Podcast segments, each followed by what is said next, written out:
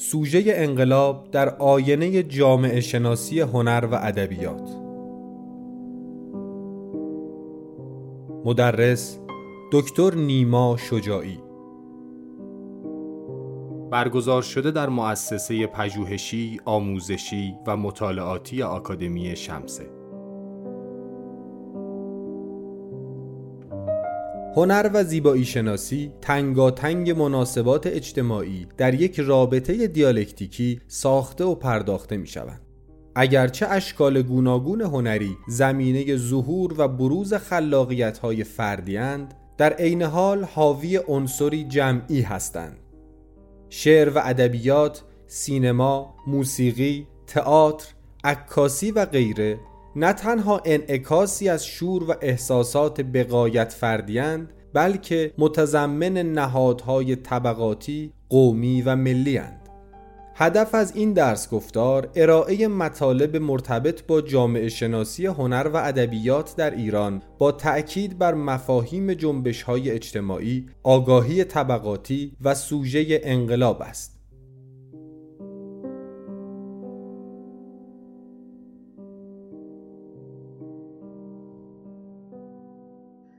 سلام دوستان عزیز. عصرتون بخیر باشه. امیدوارم خوب و سلامت باشید. کلاس سوژه انقلاب در آینه جامعه شناسی هنر و ادبیات ایران. جامعه شناسی هنر و ادبیات رو من تقریبا خب چند سال دارم تدریس می‌کنم. و خب حالا برای بچه فلسفه هنر دانشگاه علامه مثلا داشتیم این رو این بحث رو داشتیم. تا خب اون یه جورای محدودیت هایی که توی فضای دانشگاه هست توی بحث حالا نمی‌دونم از بحث های فرمالش بگیر تا بحث های محتواییش قاعدتا ما اینجا نداریم. حالا ملاحظات رو خواهیم داشت.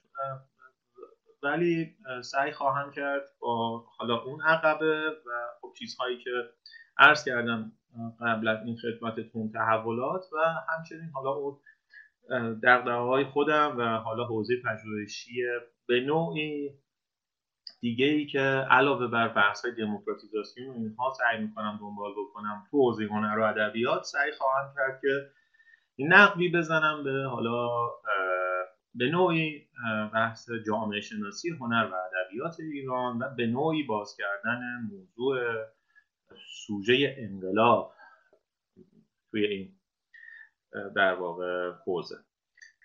من جلسه اول یه ذره سعی می‌کنم که به نوعی تحریر محل نزا بکنم به قول این قدما یعنی بگم که اصلا دقدقم چیه مسئلم چیه و برای چی دارم این بحث رو مطرح می‌کنم و نقطه نظر رو روی کرد و اینهام چی هستش؟ و یه جورای مسیر رو روشن بکنم. این چیزی که به نظرم میاد که اهمیت داره اتفاقات اخیر و حالا نقطه نظری که قاعدتا جامعه شناسی باید بهش داشته باشه.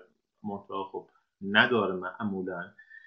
و و همین هم به نوعی باعث من یه زمانی نوشتم مرگ جامعه شناسی.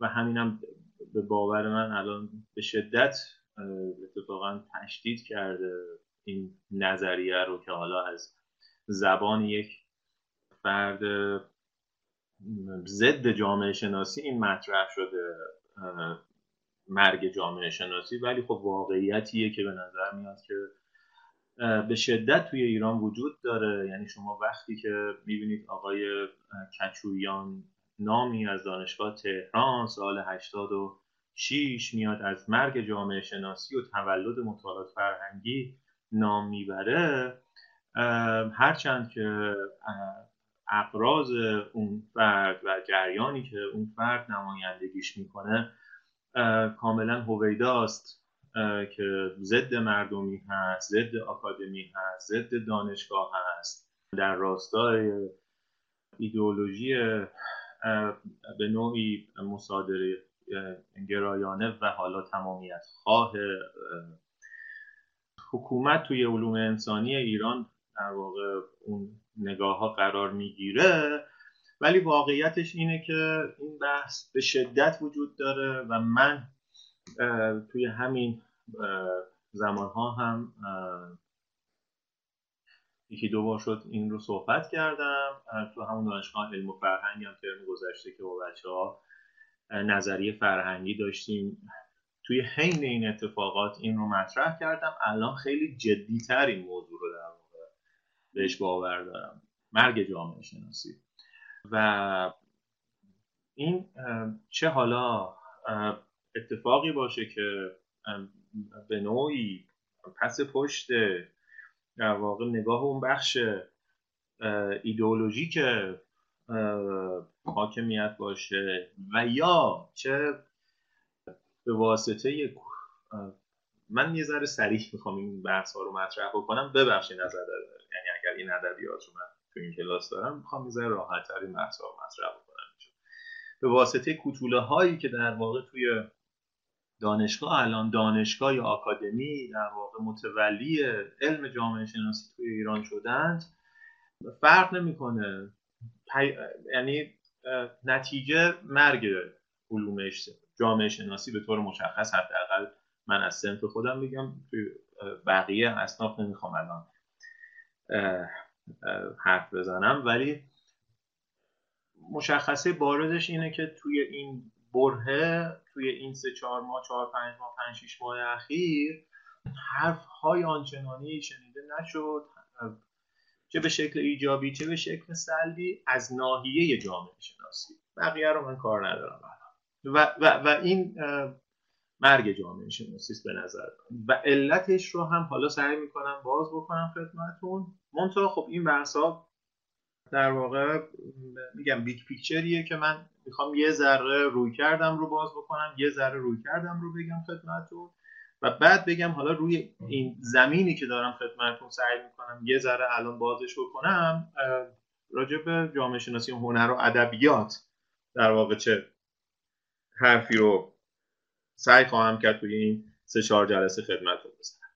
این از به نوعی مطلع بحث مقدمه بحث یعنی دقدقه ای که خب حالا به نظر میاد که باید اولش سرش توافق داشته باشیم یعنی بپذیریم که آکادمی ایران جامعه شناسیش مرده و بعد سعی بکنیم حالا پله به پله گام به گام نمی‌دونم قدم به قدم در راستای خب حالا دلایل مرگ و اینکه چه چیزهایی عامل مرگ این نهال حقیقتا نورست توی ایران شدن و همچنین حالا اگر بشه مثلا یک آجرهایی رو روی هم قرار دادن برای اینکه بشه خب یه بازسازی کرد احیا کرد و برای حالا به نوعی اون رسالت اصلی جامعه شناسی دستور کارهایی رو ارائه داد و این این مطلب بحث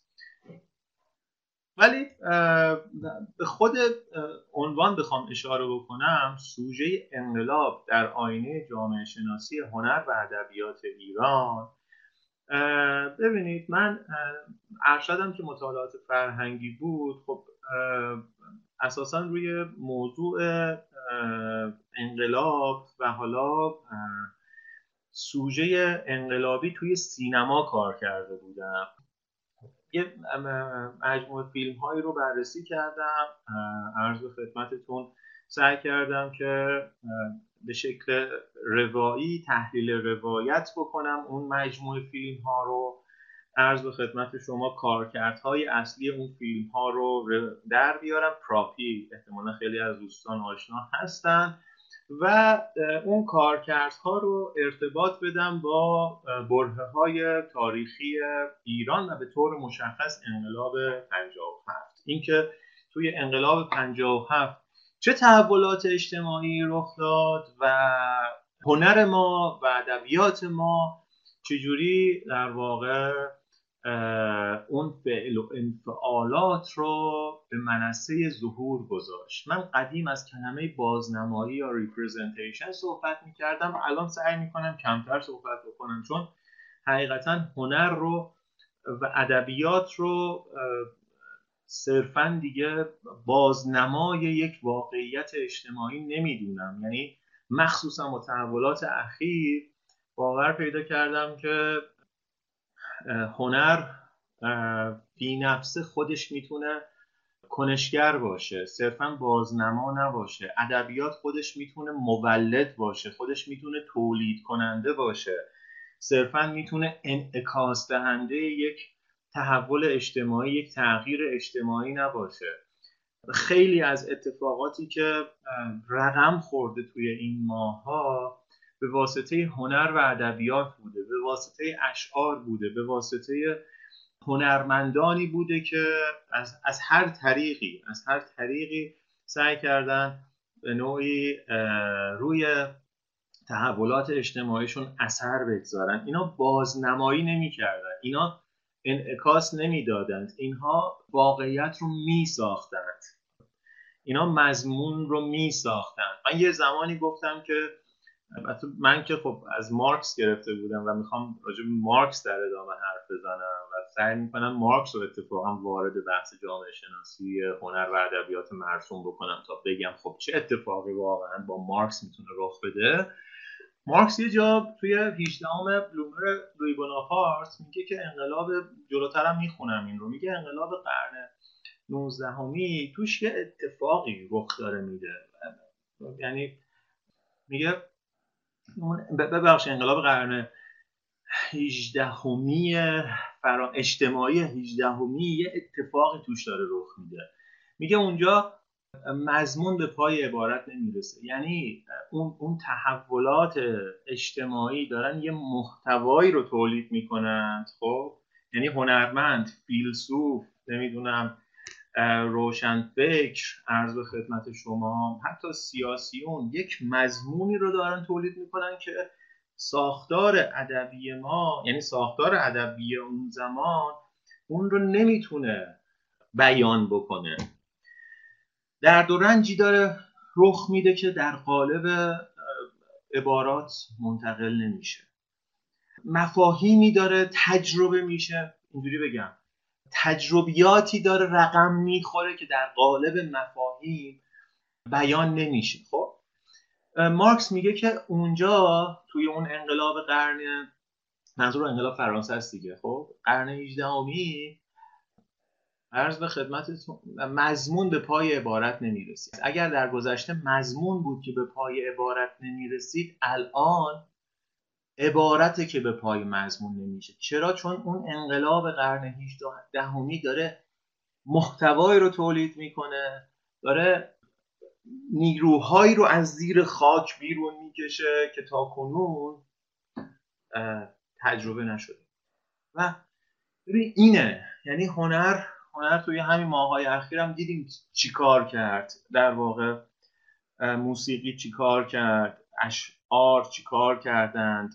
گرافیک چیکار کرد انیمیشن چیکار کرد نمی‌تونم و مزامینی که اینها همه تولید کردند و اتفاقا کم کم تازه داره نشست می‌کنه نهادی نمیشه و راجع بهشون حرف زده میشه. خب این این این تجربیات به ما میگه که آقا هنر بازنمایی نمی‌کنه. هنر ادبیات انعکاس نمیده صرفا بلکه خودش تولید می‌کنه. خب این نکته ای که به نظر من باید خیلی بهش توجه بکنیم. یعنی تو جامعه شناسی هنر و ادبیات خیلی این بحث مهمه. و جلوتر خواهم گفت که مارکس قطعا کسای دیگه هم هستن ولی مارکس کار مارکس نظریات انتقادی مارکس قطع به یقین این امکان رو واسه ما فراهم خواهد کرد که ما با این زاویه با این دیدگاه بتونیم در واقع این تسلبی رو که جامعه شناسی دچار شده توی سطح جهانیش و به طور مشخص و شدیدترش توی ایران بتونیم حداقل یه شاید شاید یه بریکی یه شکستی توی این تسلبه برای خودمون حداقل فعلا ایجاد بکنیم تا کم کم کم کم ببینیم که این می‌تونه در واقع توسط دیگران هم نمی‌دونم فهم بشه و توسط دیگران هم به نوعی ترویج داده بشه یا خیر. این دیگه یه, یه بحث دیگه است. منتها این شکستنه به نظر میاد که خب الان وقتش حداقل. برای همینم ابتدا عرض کردم که خب الان یه ذره بحث کردن بعد این تجربیات نظریه ارائه دادن گفتگو کردن حرکت بر لبه عرض خدمت شما یه مقدار تیره یعنی نه از جهت اینکه این بحث ها رو نباید اتفاقا خیلی باید این بحث ها رو کرد و اتفاقا باید جسورانه هم این بحث ها رو کرد. منتها نظریه دادن فهم این مضمون فهم این محتوای تولید شده این خب با پیچیدگی ها و مسائب و گاهن بیراه ها و چاله چوله هایی که ممکنه توش بیفتی هم در واقع روبرو هستش. بنابراین این رو گفتم که در واقع بگم با اینکه خب حالا سالها پیش کار کردم در رابطه با سینما و بحث سوژه انقلاب به نوعی توی سینمای ایران منتها دارم سعی می‌کنم یه مقدار اصلاح بکنم یه مقدار اون بحثای ده دوازده سال پیش رو یه مقدار در واقع چکشکاریشون بکنم با توجه به تحولات اخیر سعی بکنم که حالا مضمونی رو در قالب عبارت بیارم. خب. این دوباره حالا کلیت مقدمه طولانی بحث مطلع دوم بحث. بریم سر یه مقدار. نکاتی که حالا از قبل سعی کردم آماده بکنم تا این رو این موضوع رو یه مقدار بیشتر باز بکنم. جامعه شناسی هنر و ادبیات مرسوم چیه دوستان؟ خب یعنی چیزی که حالا به نوعی اینجا توی عنوان اصلی بحث ما یعنی توی قسمت دوم عنوان بحث ما آمده که ما می‌خوایم توی جامعه شناسی هنر و ادبیات به نوعی ببینیم حالا سوژه انقلاب کجا قرار می‌گیره جامعه شناسی هنر و ادبیات مرسوم.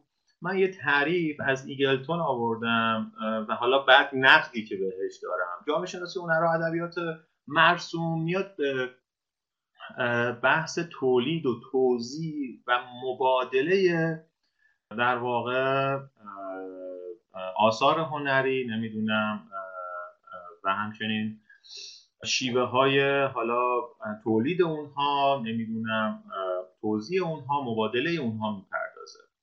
خب جامعه شناسی هنر و ادبیات مرسوم با اینها معمولا کار داره. زمین های اجتماعی تولید توضیح مبادله ذوق زیبایی نبوغ رو اینا سعی می‌کنن بررسی بکنن. یعنی شما تو آکادمی بخوای مثلا در زمینه جامعه شناسی هنر و ادبیات کار بکنی میگه آقا برو ببین مثلا نمی‌دونم هدایت پیشینه اجتماعیش مثلا دارم میگم خدمت. چی بود که این متون رو تولید کرده؟ خیلی دو تا چهار تا سا... حالا ساده در این حال پیچیده ولی من مطلوبم حقیقت الان نیست. که آقا مثلا چه می‌دونم بوفکور ناشی از چه نگاهی نگاه اجتماعی هستش؟ که صادق هدایت اونو در واقع نوشته. برمیگرده به اون تجربیات فردیش برمیگرده به اون نمی‌دونم ساختار قاجاریش برمیگرده زمینه قاجاریش برمیگرده به چی؟ خب من حقیقت این رو الان نمیپسندم. یعنی این بحث زمینه های اجتماعی نمی‌دونم تولید بوفکور توزیع بوفکور مبادله بوفکور توسط مخاطبین توی زمانی حالا خیلی بحث جالبی بود که می‌گفتن آره حالا بخونه هر اینو هر کی بخونه ممکنه دست به خودکشی بزنه و اینها. اینا خندهدار الان حقیقتا مخصوصا بعد از این اتفاقات اخیر که اینقدر هنر تونسته مولد باشه و تجربه شده این در واقع مولد بودن هنر و ادبیات. خب اینا برای من بحث جامعه شناسی هنر و ادبیات رو از قالب مرسومش در میاره. خب؟ و اتفاقا با یه مروری دوستان قدیم شاید توی کلاس های من این رو من بارها گفتم. وقتی که برگردیم ببینیم که مرور بکنیم ببینیم که رسالت اصلی جامعه شناسی اتفاقا انتقاد رهایی بخشی هست و عدالت اجتماعی توجه به عدالت اجتماعی توجه به عدالت سیاسی. همون نکاتی که مثلا فرض بکنید سی رایت میلز جامعه شناس آمریکایی توی کتاب Sociological Imagination ش ازش صحبت کرده و بحث نقد قدرت رو اساسا مهم می‌دونه. وقتی بری اونا رو ببینی ببینی که آره مثلا رسالت جامعه شناسی رو اونها به اون ترتیب سعی کردن ایفا بکنن اون وقت متوجه میشی که آره. من حداقل الان فکر می‌کنم که آره جامعه شناسی مرسوم به طور اعم و به طور مشخص جامعه شناسی هنر و ادبیات کنونی ایران به شدت در خدمت در واقع نظام دانش حاکم عمل کرده. تو سطح جهانی تو سطح داخلی هم به شدت در خدمت در واقع ایدولوژی حاکم در شما ببینید اینو از این جهت میگم خدمتتون. یه ذره حالا باید با, احتیاط صحبت کرد. منتها خب حالا یکی دو تا اسم رو سعی می‌کنم بگم. یه ذره جلسه اول مشخص تر بشه. ببین وقتی که مثلا فرض بفرمایید آثار هنری این تولیدات هنری به طور مشخص تو سینما توسط چه دستگاه ها و ارگان هایی چه شبکه هایی داره؟ تعریف میشه؟ خب مرسوم رو دارم میگم خدمت جامعه شناسی مرسوم رو دارم. هنر و ادبیات مرسوم رو دارم میگم خدمت اون وقت به این گفته من احتمالا یه مقدار حالا بیشتر فکر کنید که آقا کار جامعه شناسی انتقاده. کار هنر تولیده تلنگر دست گذاشتن روی در واقع یک سری شاید پارادوکس های اساسی جامعه است. شما وقتی می‌بینی یک سازمانی مثل سازمان رسانه‌ای اوج میاد در دست می‌گیره و بخش مهمی از تولیدات سینمایی ما رو اون الان داره تولید می‌کنه و الان به شکل بدتری حالا جاهای دیگه هم دارن تولید می‌کنند و حالا بعضا کارگردان های خوبی بعضا نمی‌دونم حتی منتقدین خوبی با اینها دارن کار می‌کنند و خیلی از اتفاقا نویسنده ها و اینها علاقهشون اینه که مثلا بتونن با اون بوجه ها و اینها کار بکنن. مسئله اینجا به وجود میاد برای من جامعه شناس که آقا چرا جامعه شناس ما هم این رو نمی‌بینه؟ این نظام مافیایی رو نمی‌تونه تشخیص بده. و اثرگذاری اینها رو روی حالا هنر نمی‌تونه در واقع برملا بکنه. خب اینجا جامعه شناسی مرسوم میگه آقا بریم بررسی بکنیم بریم تحلیل مضمون بکنیم بریم تحلیل محتوا بکنیم بریم نمی‌دونم ببینیم که حالا نمی‌دونم مثلا چه شاید دو تا کارگردان خوبم باشون کار کردن. ببین کار به اینا ندارم. خب بریم اونها رو مثلا تحلیل بکنیم. ببین اینا اصلا دیگه مهم نیست. خب چرا؟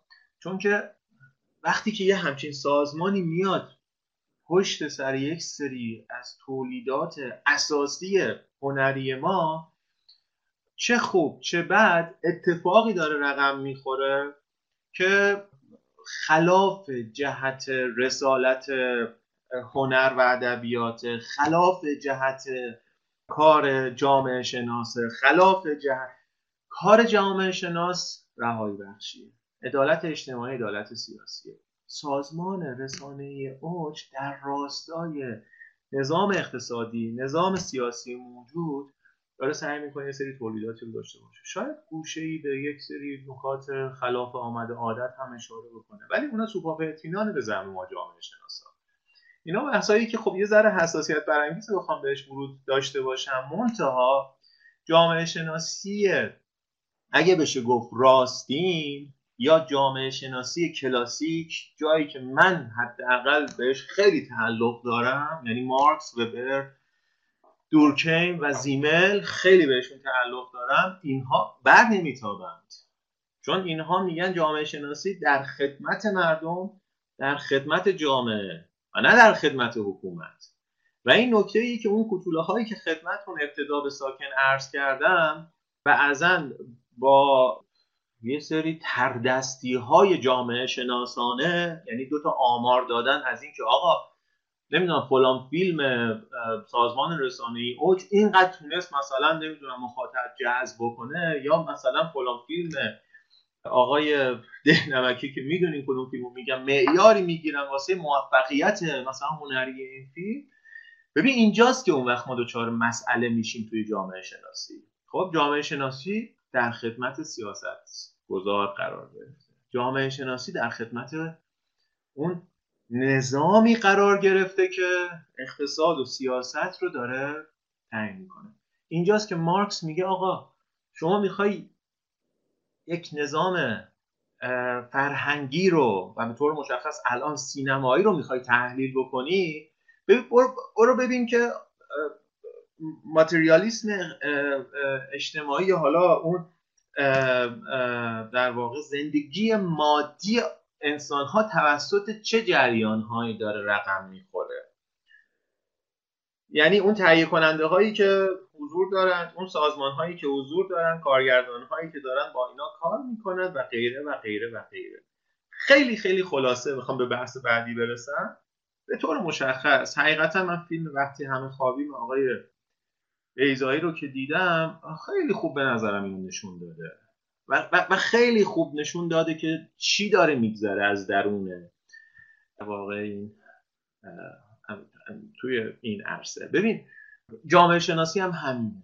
یعنی همینقدر باید بیاد نشون بده که از درون چه چیزی یا چه چیزهایی داره این رو مثل موریانه از بین می‌بره خب؟ و حقیقتا این جامعه شناسی مرسوم.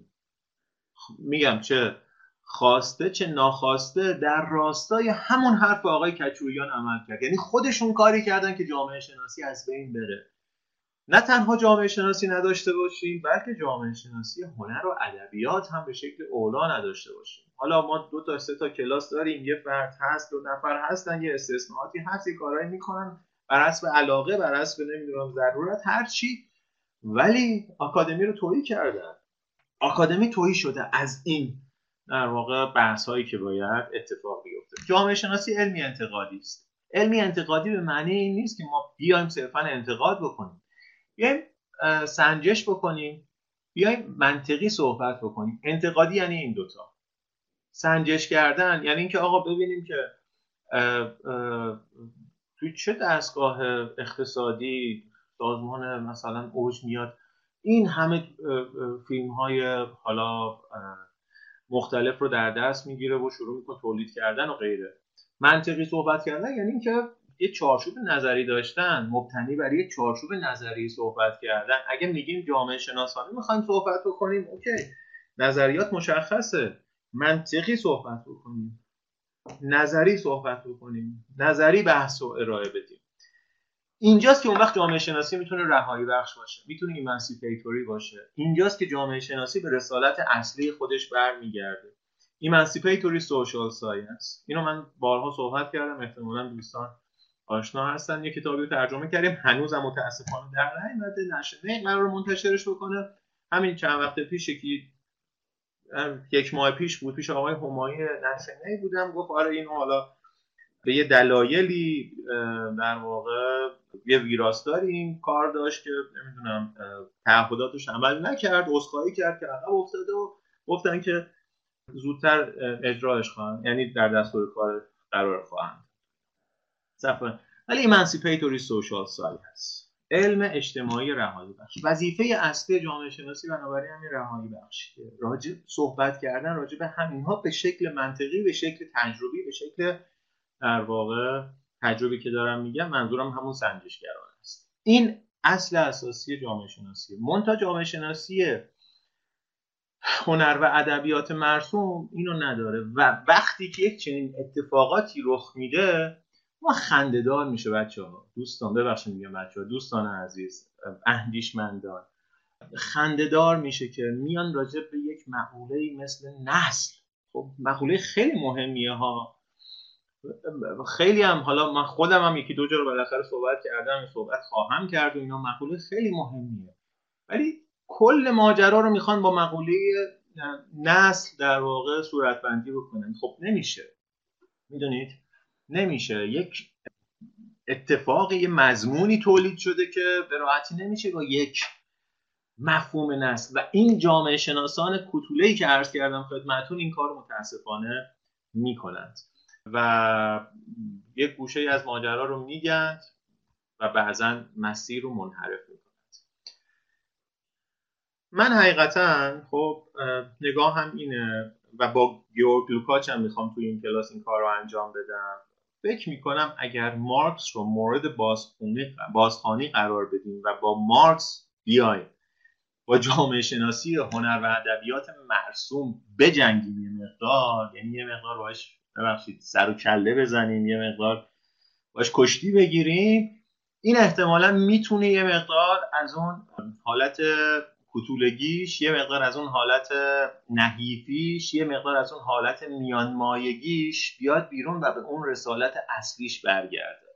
بنابراین سعی می‌کنم که این جامعه شناسی هنر و ادبیات ایران رو با مفاهیم و واژگان مارکس به طور مشخص اثر مهم تاریخ و آگاهی طبقاتی گیورگ لوکاچ مورد بازخانی قرار بدم و حالا یه جورایی سعی بکنم دنبال اون سوژه انقلاب توی این جامعه شناسی که بهش باور دارم بگردم. سعی خواهم کرد. نمی‌دونم چقدر موفق ولی سعی خواهم کرد که این کار رو انجام بدم. یه زمان من خودم همون برهایی که دارم میگم در مفهوم representation و اینها برام اهمیت داشت. هنر رو به نوعی جانبی می‌دونستم نسبت به تحولات. و به همین شکل تکنولوژی رو من جانبی می‌دونستم نسبت به تحولات اجتماعی. خب ولی جلوتر باز می‌خوام راجع به یه مفهومی که قطعا آشنا هستیم دیالکتیک به یه شکل سعی سعی خواهم به یه شکل متفاوت تری حالا دیالکتیک رو باز بکنم.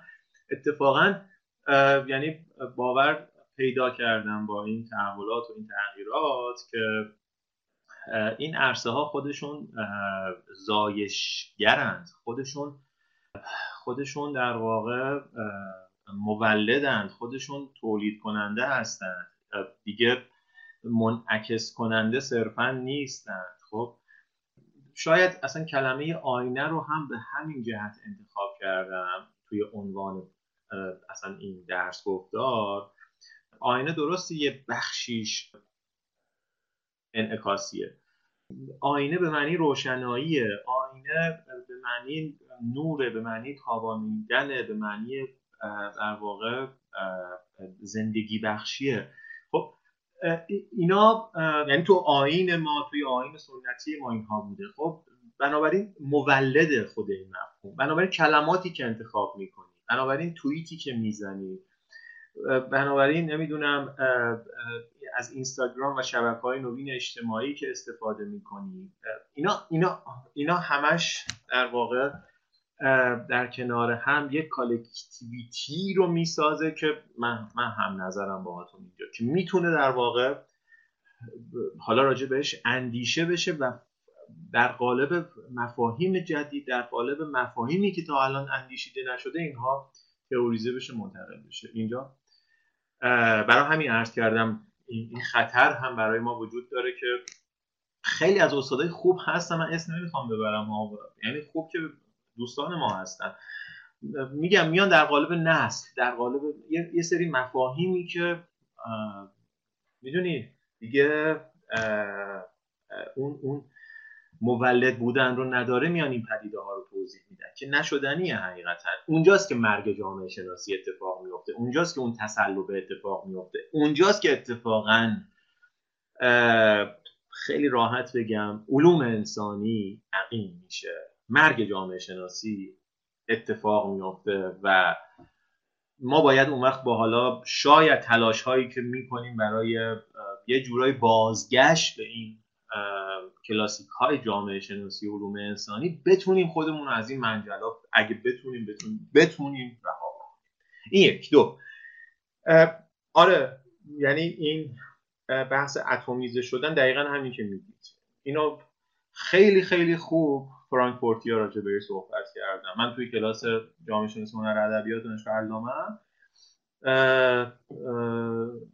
اصلا فرانکفورتی ها رو کار می‌کنیم دیگه. یعنی بحث جامعه توده‌ای.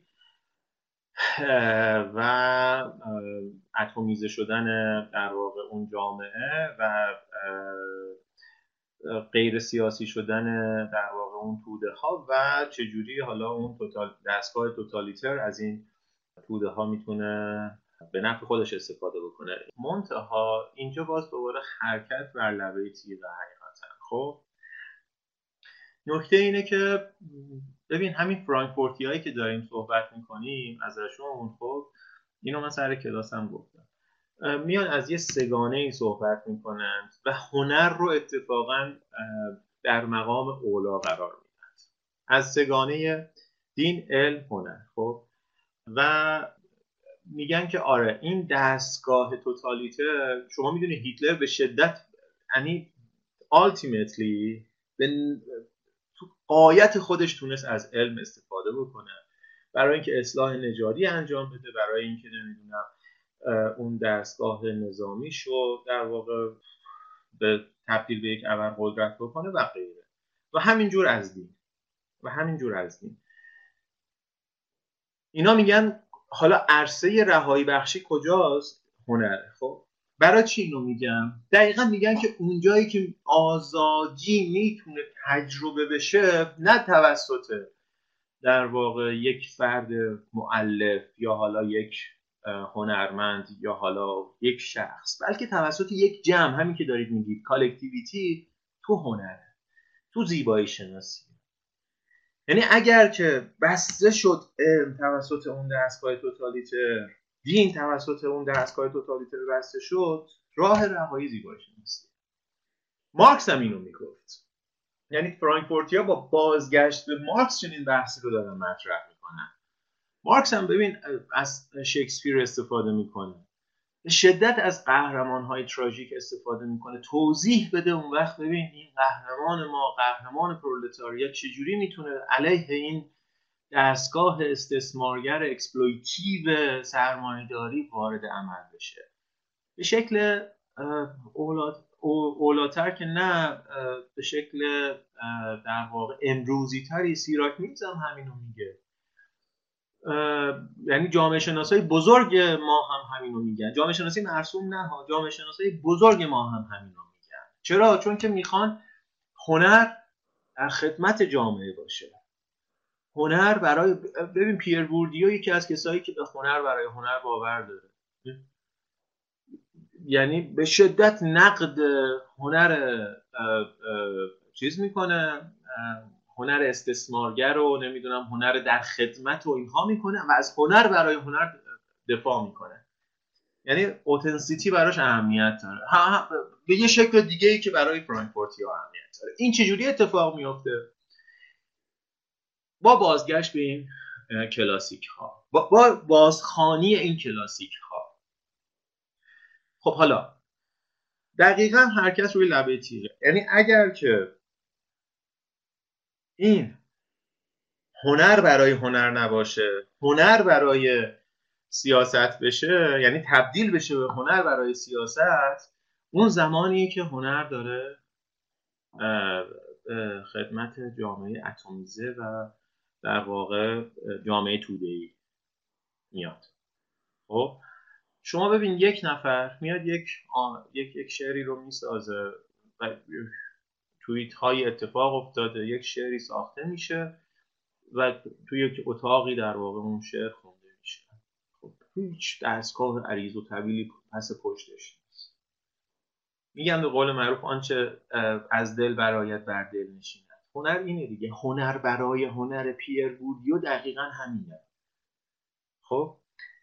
این آهنگ اون وقت اثر خودش رو میزن تو یک اتاق معمولی در بسته. هنر برای هنری هنر وچه مولد گونش اینجاست اون وقت. وچه تولید کنندگیش اینجاست اون وقت.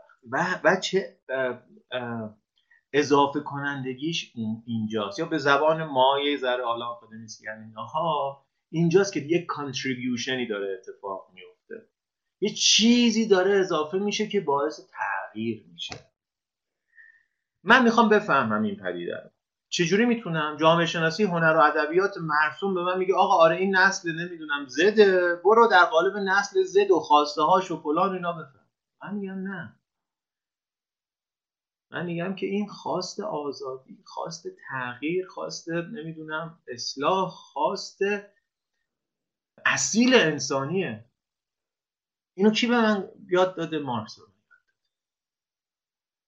اینجایی که داره به من میگه که آقا فیلسوفان ما متفکرین ما حالا من شجاعی که سعی می‌کنم یه ذره مثلا دو تا کتاب بخونم حرف بزنم خیلی وقت هم نمی‌خونم نمی‌دونم چه تا کار دیگه هم انجام بدم و اینا. ولی سعی می‌کنم مثلا یه حرفی بزنم که یه دو تا فکرم پشتش باشه ده تا نافکرم پشتش باشه. تفسیر بسه. بیایم تغییر بدیم. تز تزهای درباره باخ کار مارکس که توی تز 11 همیش میاد اون دهتای قبلی رو خلاصه می‌کنه و نتیجه می‌گیره که فیلسوفان تا کنون جهان را به شیوه های گوناگون تفسیر کردن. مسئله تغییر آن است. اینه. خب بابا هنرمندم می‌تونه فیلسوف باشه یعنی می‌تونه اندیشمند باشه. اثرش رو می‌تونه در واقع در نتیجه اون حسهای راستینش منتقل بکنه.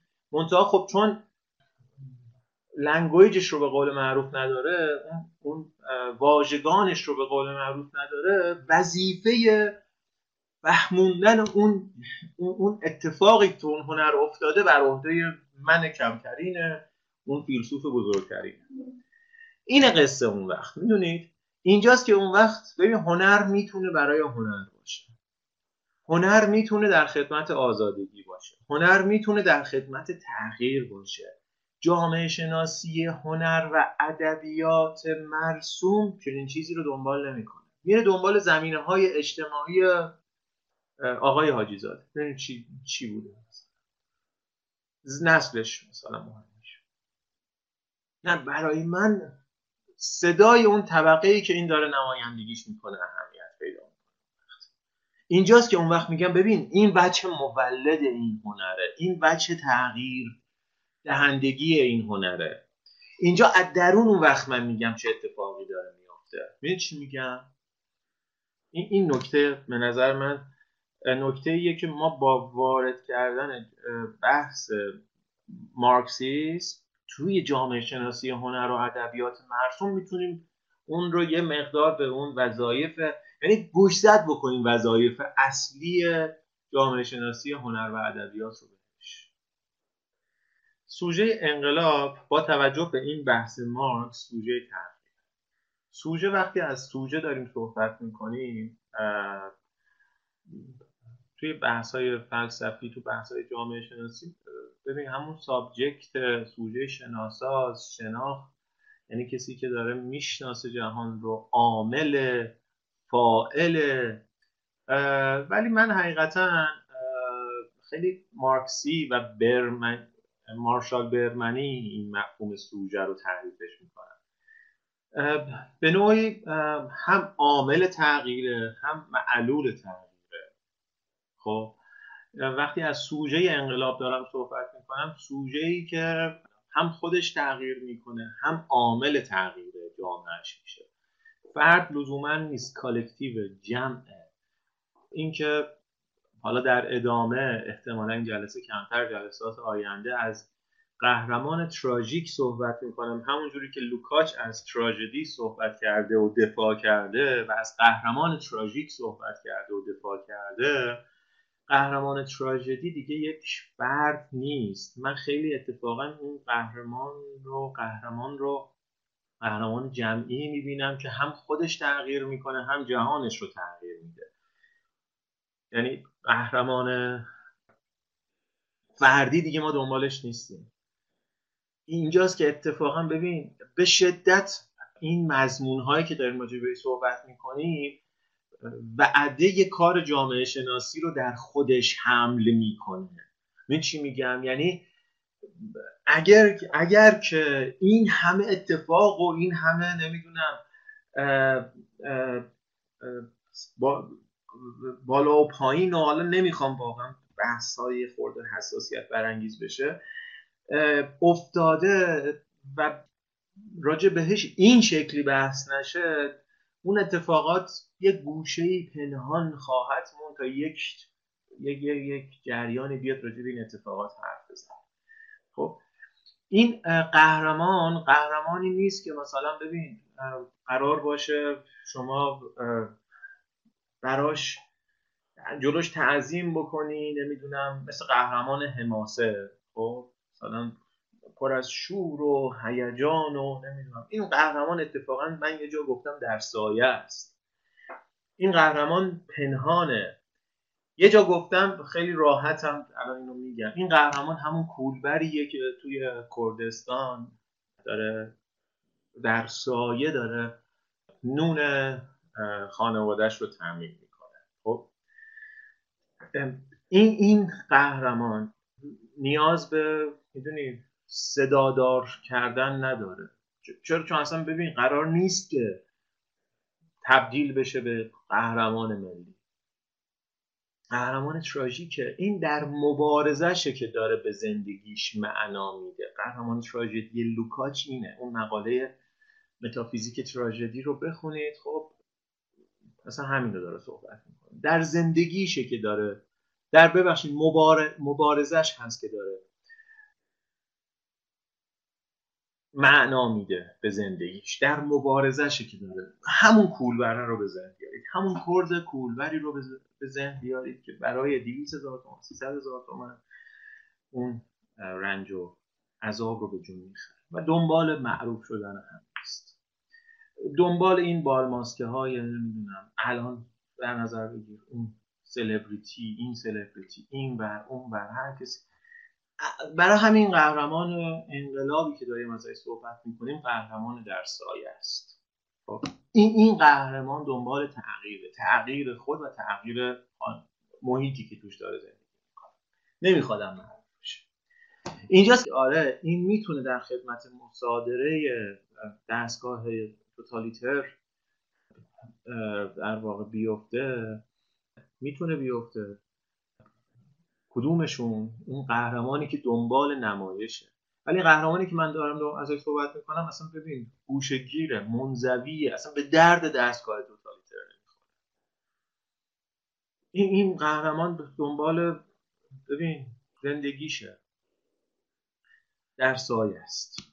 خب حالا قصه ما توی این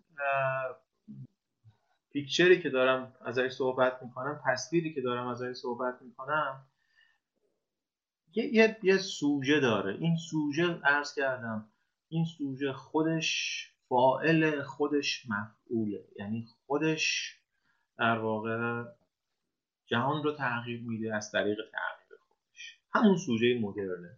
همون سوژه که مارکس هم ازش صحبت کرده به عنوان بحث تغییر جهان. یعنی کسی که می‌تونه حالا اینا رو بعدا باز می‌کنم با بحث آگاهی طبقاتی به نوعی کمک بکنه به تغییر جهان. آگاهی طبقاتی رو لوکاش خوب باز کرده. خواهم گفت اینا رو خدمتون جلسات آینده. طبقه در خود برای خود رو اینها رو احتمال میدم آشنا هستید.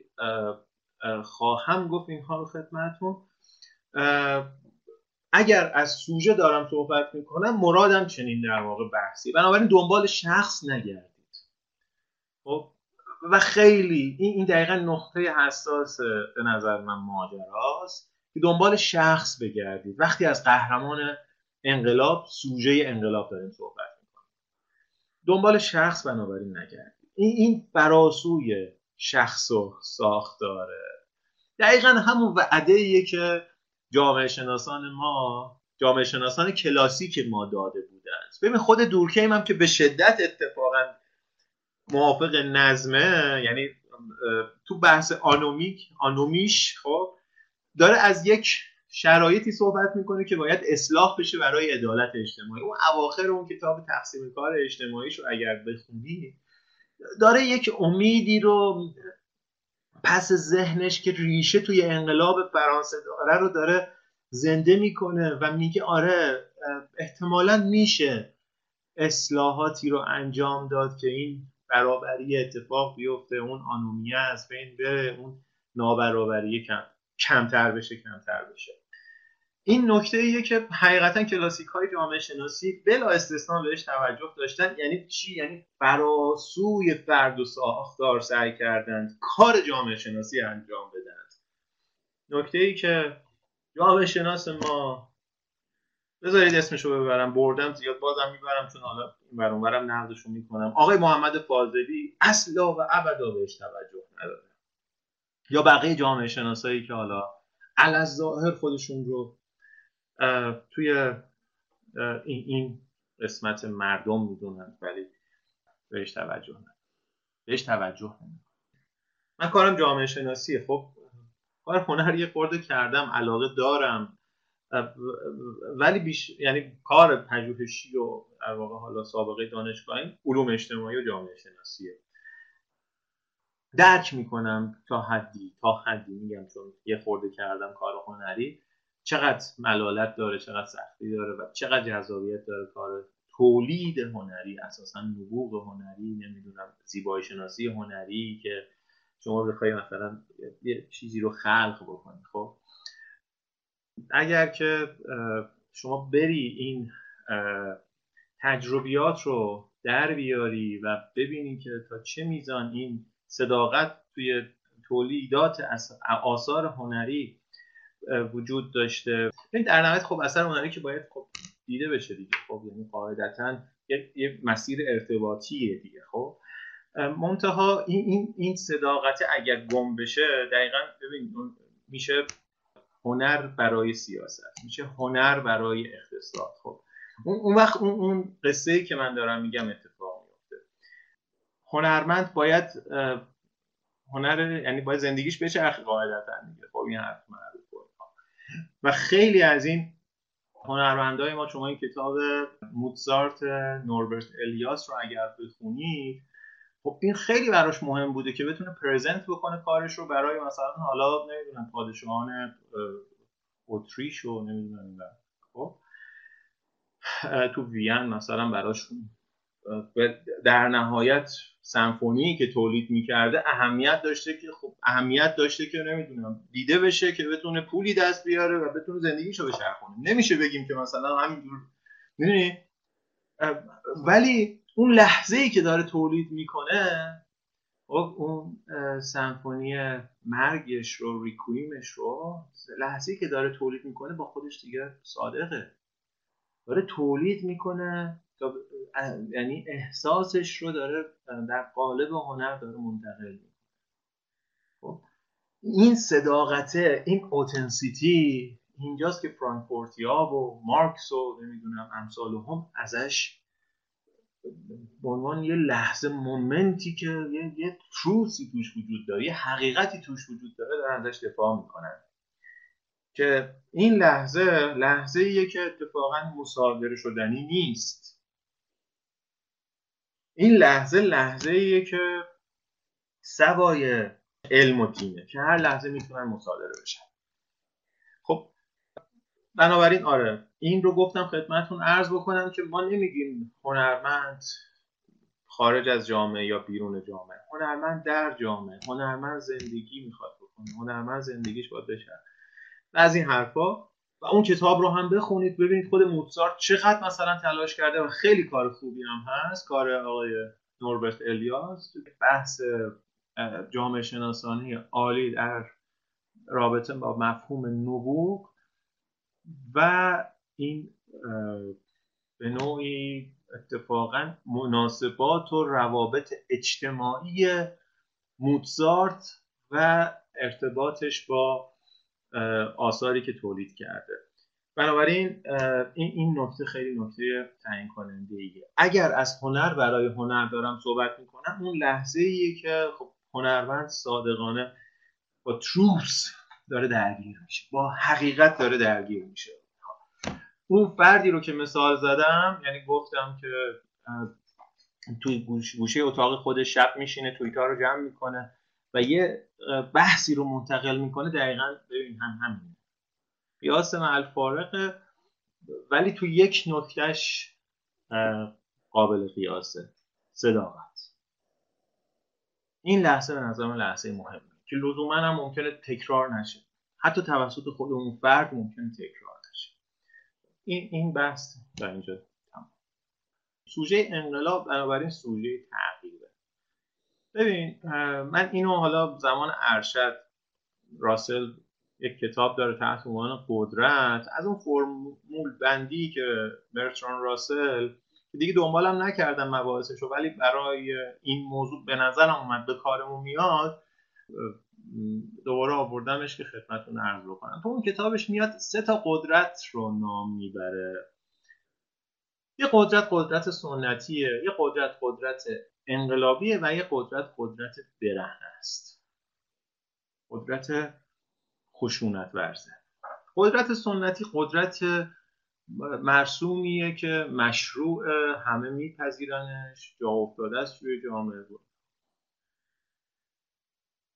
قدرت برهنه قدرتی هست که مشروعیتش رو از دست داده و به هر طریقی داره سعی می‌کنه که نظم رو از هر طریقی به جامعه برگرد. قدرت انقلابی قدرتی که حالا دیگه روبروی قدرت رهنه قد علم می‌کنه. پس بنابراین یه بار دیگه مرور با هم دیگه بکنیم راسل میاد میگه توی اون کتاب قدرتی. سه تا قدرت ما داریم توی جوامع. سنتی قدرتی که مشروعه. به قول وبر میگه که آقا چیز؟ دولت تعریف دولت اینه.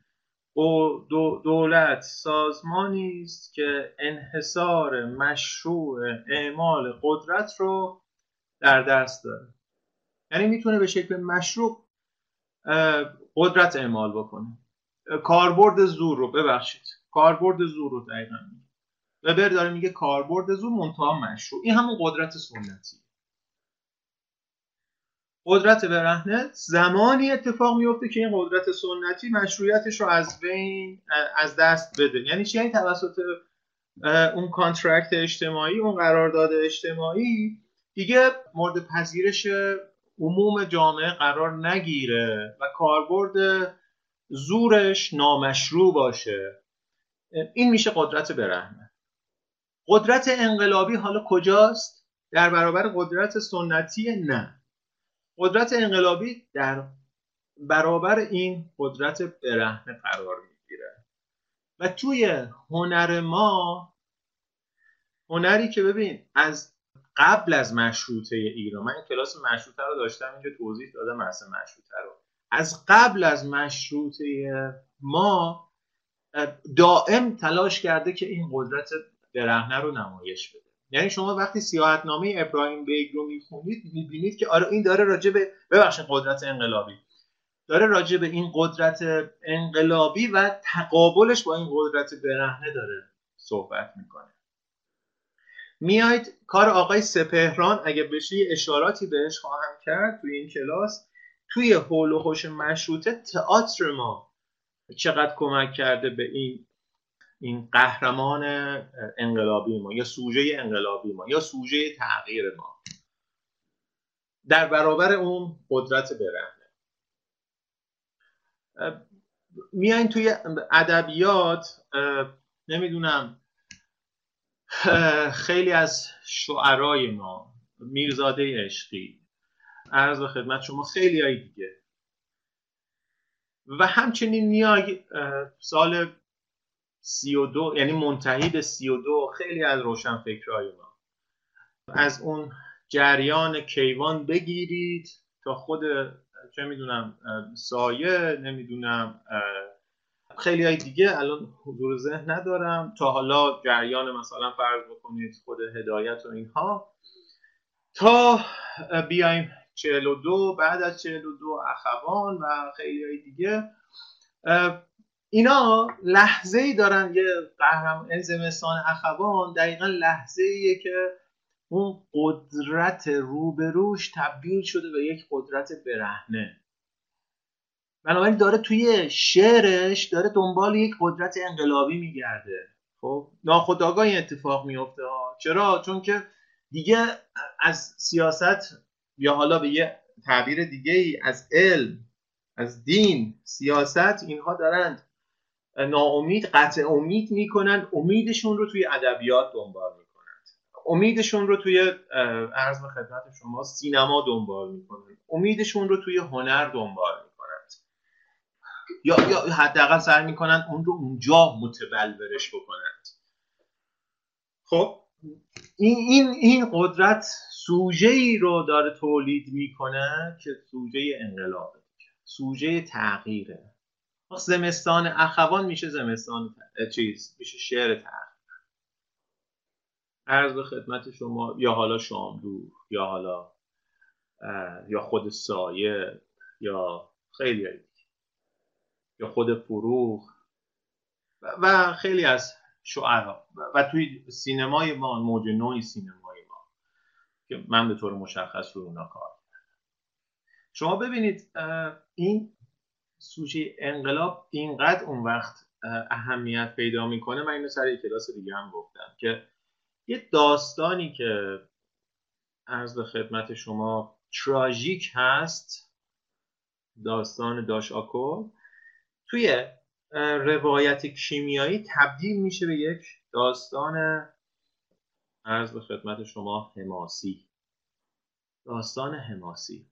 حتی من اینو بحث دارم راجع بهش راجع به حماسه بحث خواهم کرد من از تراژدی دفاع می‌کنم و اتفاقا اون لحظه انقلاب اون رو سوژه انقلابی مینامم که اون آگاهی طبقاتی توش اتفاق نیفتاده. ولی اون سوژه انقلاب به اون شکل در واقع سعی کرد توی جامعه خودش اثر بذاره که حتی داستان هدایت رو هم تغییر میده. داستان تراژیک هدایت تبدیل میشه به داستان حماسی کیمیایی در سال 1350 قهرمان یه قهرمان حماسی میشه. خب اینا همشون سوژه انقلابن ها. من در نهایت اون سوژه تراژیک رو میپسندم. من در نهایت از اون سوژه در سایه صحبت خواهم کرد. من در نهایت اون سوژه در سایه رو یک سوژه دارای آگاهی طبقاتی می‌دونم. من در نهایت این سوژه ای که خود با تغییر خودش جهان رو تغییر میده در واقع مد نظر قرار خواهم داد. با تغییر خودش جهان رو تغییر میده. چرا؟ چون با خودش صادقه. در مبارزه با در واقع در مبارزش صادقه. می‌دونه که نمی‌تونه جهان رو فتح بکنه. ولی مبارزه دست از تلاش برمیداره اینها رو صحبت خواهم کرد. اینجاست که این این این سوژه اون وقت ببین در برابر قدرت برهنه به قول مارکس چیزی برای از دست دادن نداره جز زنجیرهاش یعنی حاضره که وایسه. حاضره که وایسه. این این سوژه سوژه انقلاب. حالا من توی جامعه شناسی ادب هنر و ادبیات دنبال چنین سوژه‌ای در واقع می‌کردم این جمله از مارکس اینو من خیلی یعنی خیلی فکر می‌کنم نشون دهنده این سوژه انقلابی. این سوژه انقلابی که من در مورد صحبت می‌کنم.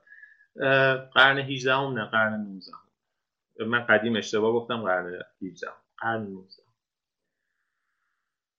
این ببین مارکس انقلاب کتاب 18 همه بلومر لوی بوناپارت مارکس رو خونده باشین که یک کار جامعه شناسی به معنی دقیق کلمه هست. برای همین میگم برگردیم کلاسیک های جامعه شناسی رو بخونیم ببینیم که اونها چه کمکی می‌تونن واقعا به ما بکنن. لحظه ایه که این برادرزاده ناپلون بوناپارت میاد توی 1851 علیه انقلاب پرولتاریایی اتفاقا نوید دهنده 1848 کودتایی رو انجام میده. و به قول مارکس اون دلغک که می‌خواد انگار ناپل اون رو ناپل اون بوناپارتی که حالا 1789 در نتیجه انقلاب فر... کبیر فرانسه اومده بود سر کار می‌خواد مثلا با رجوع به اون می‌خواد یه جورایی اون رو احیا بکنه برگرده اون رو احیا بکنه. ولی عملا کودتا می‌کنه نمی‌دونم علیه طبقه پرولتاریا علیه عدالت اجتماعی و جامعه فرانسه رو به عقب می‌کشه. منتها از اون لحظه 1848 مارکس داره دفاع می‌کنه. چند سال بعدش حالا هزار و حتی این کتاب رو دیگه قبل از اون کمون پاریس و اینها نوشته. 1871 کمون پاریس اتفاق میفته و حالا اتفاقات اون.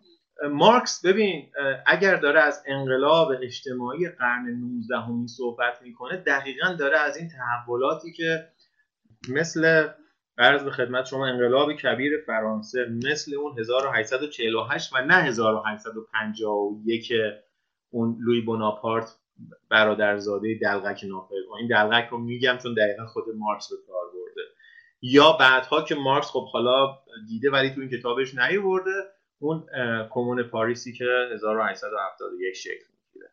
شوراها شکل می‌گیرند آزادی آزادی سیاسی اتفاق میافته و غیره. مارکس از انقلاب اجتماعی که داره صحبت می‌کنه مرادش چنین چیزهایی است چنین لحظاتی است. و, و این شکلی و این جمله رو عبارتش رو خیلی میپسندم واسه اینکه بخوایم راجع به سوژه انقلاب اون وقت صحبت کنیم. انقلاب اجتماعی قرن 19 اجازه بدیم بخونم چکامه خود را از گذشته نمی‌تواند بگیره نیاز نداره بره دنبال پادشاه و دنبال احیا کردن و دنبال نمی‌دونم برگردیم اون رو بیاریم سر کار اینو ببریم بیرون. نمی‌دونم. این اصلا دنبال دنبال زندگی به معنی حالا می‌خونم ببینیم چی انقلاب اجتماعی قرن 19 هم چکامه خود را از گذشته نمی‌تواند بگیرد. این چکامه را فقط از آینده می‌توان گرفت. این انقلاب تا همه خرافات گذشته را نروبت و نابود نکند قادر نیست به کار خویش بپردازد. انقلاب های پیشین یعنی انقلاب های غیر اجتماعی. این تعریف جامعه شناسی داره الان نمی‌خوام بهش بپردازم. انقلاب اجتماعی یا social revolution تعریف جامعه شناسی داره. انقلاب های پیشین که بعضا غیر اجتماعی بودند به یادآوری خاطره های تاریخی جهان از آن رو نیاز داشتند که محتوای واقعی خیش را بر خود بپوشانند. خیلی واضح داره میگه. یعنی میگه انقلاب های غیر اجتماعی پیشین اینها نمی‌خواستن با واقعیت روبرو بشند. نمی‌خواستند خواست اساسی مردم رو به نوعی نشون بدند می‌رفتن دنبال احیاء نمی‌دونم یک پادشاهی یک جریانی یک کسی تا خواست واقعی مردم رو بتونن مصادره بکنند. انقلاب قرن 19 هم اینجوری نیست. انقلاب قرن 19 هم همون لحظاتی که ازش صحبت کردم خدمتتون به این گونه یادآوری ها نیاز ندارد و باید بگذارد که مردگان سرگرم دفن مرده های خیش باشند تا خود به محتوای خیش بپردازد. بذار اون پادشاه دنبال دلغک بازی خودش باشه. خب بذار اون جریان منحط سیاسی اون دنبال بازی خودش باشه و اون به اشباه خودش بپردازه و به شبه های خودش اشاره بکنه برای خودش نشست بذاره و کنگره بذاره و اینها این انقلاب اصلا کاری به اونا نداره. اصلا یعنی ببین اونا هستن که باید کار به این داشته باشند اونا باید نسبت خودشون رو با این تعیین بکنند ببین اینه یعنی در نهایت ناگزیرن که کودتا بکنند علیه اون جریان 1848 کودتا می‌کنن مجلس 7800 نفره لوی بوناپارت فرانسه رو میاد به نوعی از بین منحل می‌کنه خودش میاد بالا سر کودتا باید بکنه. می‌دونی؟ دیگه دیگه اسمش مجلس نیست. می‌دونی؟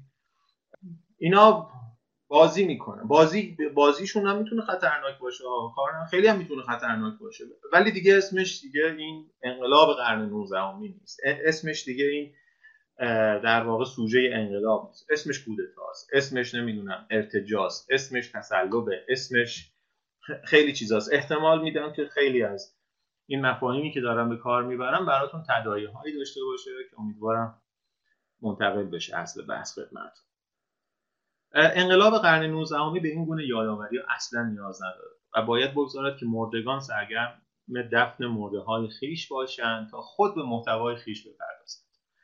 در گذشته مضمون به پای عبارت نمی رسید اکنون عبارت است که گنجایش مضمون را ندارد. سوژه انقلابی که من دارم ازش صحبت می‌کنم رو به آینده است. اصلا رو به گذشته نیست. توی هنر و ادبیات دارم دنبالش میگردم.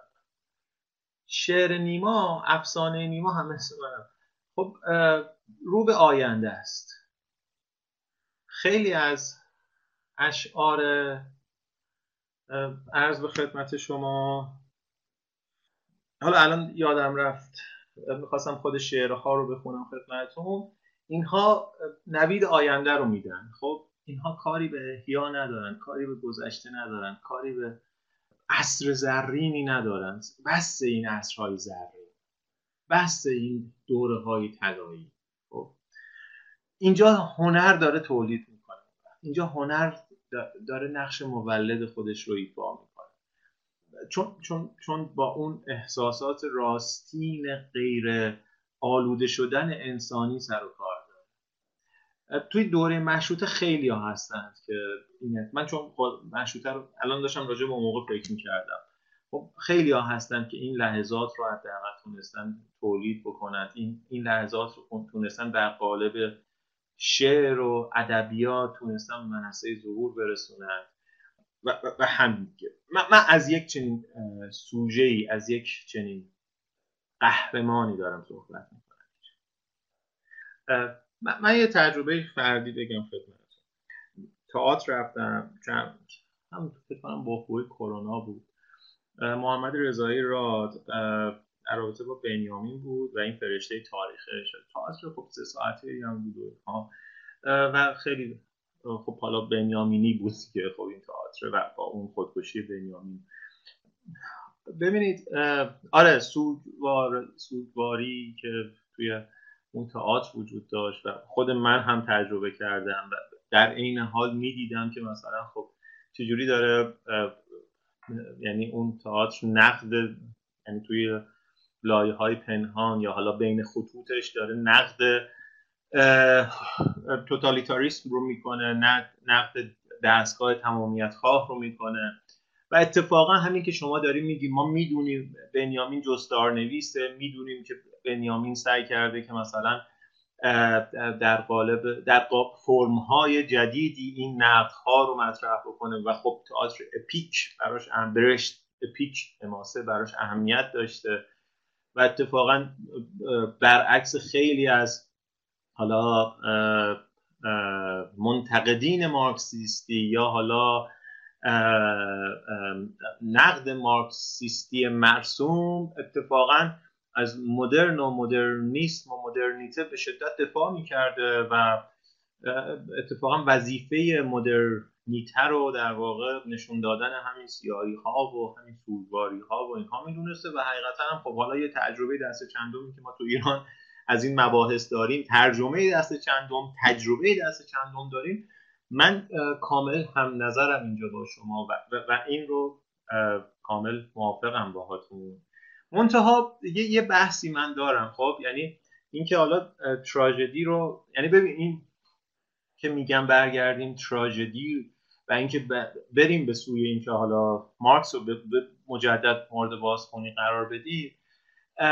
ببین دقیقا دلیلش اینه که آقا من فکر می‌کنم که ما خوب فکر نکردیم. خب حداقل من فکر می‌کنم. من خودم دارم میگم خوب فکر نکردیم. خب خوب درس نخوندیم. نمی‌دونم آکادمیمون مسئله داشته. آکادمیمون مسئله داره. و فکر می‌کنم یه جاهای این اتفاق رخ داده. خب و سعی می‌کنم که برگردم ببینم مثلا فرض بکن نمی‌دونم برای خود من که می‌دونید دیگه من جامعه شناسی سیاسی خوندم مثلا فرض بکن برای من ماکیاولی اهمیت داره. من واقعا فکر می‌کنم یه جاهای ماکیاولی رو باید ده باره که نه هزار باره خوند تا فهمید که آقا مثلا چی داره میگه. اگر اصرار دارم سر اینکه مارکس رو مورد بازخونی قرار بدیم اگر اصرار دارم برای اینکه خب برگردیم این فرم تراژیک یا تراژدی رو مورد بازخوانی قرار بدیم دقیقا دلیلش همینه. ببینیم از کجا ما نفهمیدیم موضوع رو. چی میگم؟ یعنی از کجا ما فاصله گرفتیم؟ از این. همین ریشه های اصلی روشنگری ریشه های اصلی روشنفکری. برای همین برای من کلاسیک ها خیلی واجد اهمیت میشن خب؟ این که من دارم میگم مارکس اینجا به نظر من می‌تونه کمک بکنه خب؟ شما می‌تونید ده جای دیگه بیاری بگی آره مارکس مثلا نمی‌دونم اونجا اینو گفته از اون قسمتش استفاده بکنید من بحثی ندارم حتما این کارو بکنید منتها یه چیزو من از مارکس الان برای خودم اهمیت یعنی واجد اهمیت قرار دادم. این که داره میگه آقا انقلاب های غیر اجتماعی پیشین یا بعدینی که اتفاق میفته که اگه بود قطعا در رابطه با چین همینو می‌گفت قطعا در رابطه با بعد از مرگ لنین روسیه قطعا همینو می‌گفت. انقلاب های اونها میگه سیا... یعنی ما جامعه شناسا بهشون میگه میگه سیاسی دیگه اجتماعی نیستن. که اون قضایای در واقع کمونیست روسی اتفاق میفته نازیسم آلمانی اتفاق میفته و غیره. فاشیسم ایتالیایی اتفاق میفته. بود می‌گفت من اصلا اینا رو نگفتم میگه می‌دونی اینا همشون دارن میگم چیزی رو ما می‌خوایم بسازیم که اصلا معلوم نیست چی رو چی رو می‌خوایم بسازیم. خب؟ مارکس اینا رو دیگه اجتماعی نمی‌دونه. اینا رو سیاسی می‌دونه. چرا؟ چون که توی اینها اصل قضیه داره فراموش میشه دیگه. می‌دونی؟ اصل قضیه فکر کردنه داره فراموش میشه. نمی‌دونم چقدر تونستم منتقل بکنم بحث رو. یعنی اون چیزی که دغدغم هست. وقتی داره میگه رو به آینده داره رو به گذشته نداره دقیقا لحظه ایه که ببین استالین یا حالا چه می‌دونم مثلا هر تئوریسین روسیه دیگه میاد مارکس رو مصادره می‌کنه تبدیلش می‌کنه به کمونیست و اتفاقا اسمشو می‌ذاره نمی‌دونم دیکتاتوری پرولتاریا دقیقا اسمشو می‌ذاره نمی‌دونم انقلاب رهایی بخش و اون قضیه کولا کولاک رو رقم می‌زنه. خب؟ اینجاست یه قضیه رو به آینده نیست. قضیه رو به گذشته است. گذشته ای که متن مارکس متن مقدس میشه. مارکس تبدیل میشه به یک فیگور بسیار مهم که انگار که مثلا هیچ چیز انتقادی از درون خود این متن دیگه در نمیاد. او مارکس خودش می‌گفت من مارکسیسم رو قبول ندارم. یعنی در درون خود مارکس شما این امکانات انتقاد به خود رو می‌بینید. یعنی همین الانی که مثلا ما داریم مارکس رو مورد بازخوانی قرار میدیم یعنی از درون متنش کلی نقد به خود اون متن در میاد. خب که این اتفاق شما می‌دونید خیلی مثل حالا گرامشی همین لوکاچی که من می‌خوام بحث بکنم راجع بهش خیلی دیگه رقم زدند. خب اینا از کجا در اومده؟ از درون خود متن در اومده. مونتا استالین چیکار می‌کنه؟ رو به گذشته است. استالین متن مارکس میشه واسهش متن مقدس. متن مارکس میشه مثلا متنی که یعنی باید مثلا انگار برگردیم به اون اونو احیا بکنیم. رو به آینده دقیقا همون وجه چیز وجه ایجابی این انقلاب ها رو داره میگه. یعنی اون جایی که گذشتگان به کار خودشون بپردازند ما این انقلاب اجتماعی رو بگذاریم خودش در واقع قهرمان های خودش رو تولید بکنه خودش در واقع هنر خودش رو تولید بکنه و غیره. ببین نقاشی هایی که توی دوره انقلاب فرانسه در رابطه با زندان باستیل در رابطه, در رابطه با نقش زنان توی انقلاب می‌دونید احتمالا دیدید نقاشی ها رو و غیره و غیره تولید شده. حقیقتا آثار هنری هستند که تا قبل نبود. و, و اینجاست که مارکس میگه ببین این انقلاب رو به آینده است. چرا؟ چون چیزی رو داره تولید می‌کنه که تا قبل نبوده. آینده رو من به این ترتیب می‌فهمم.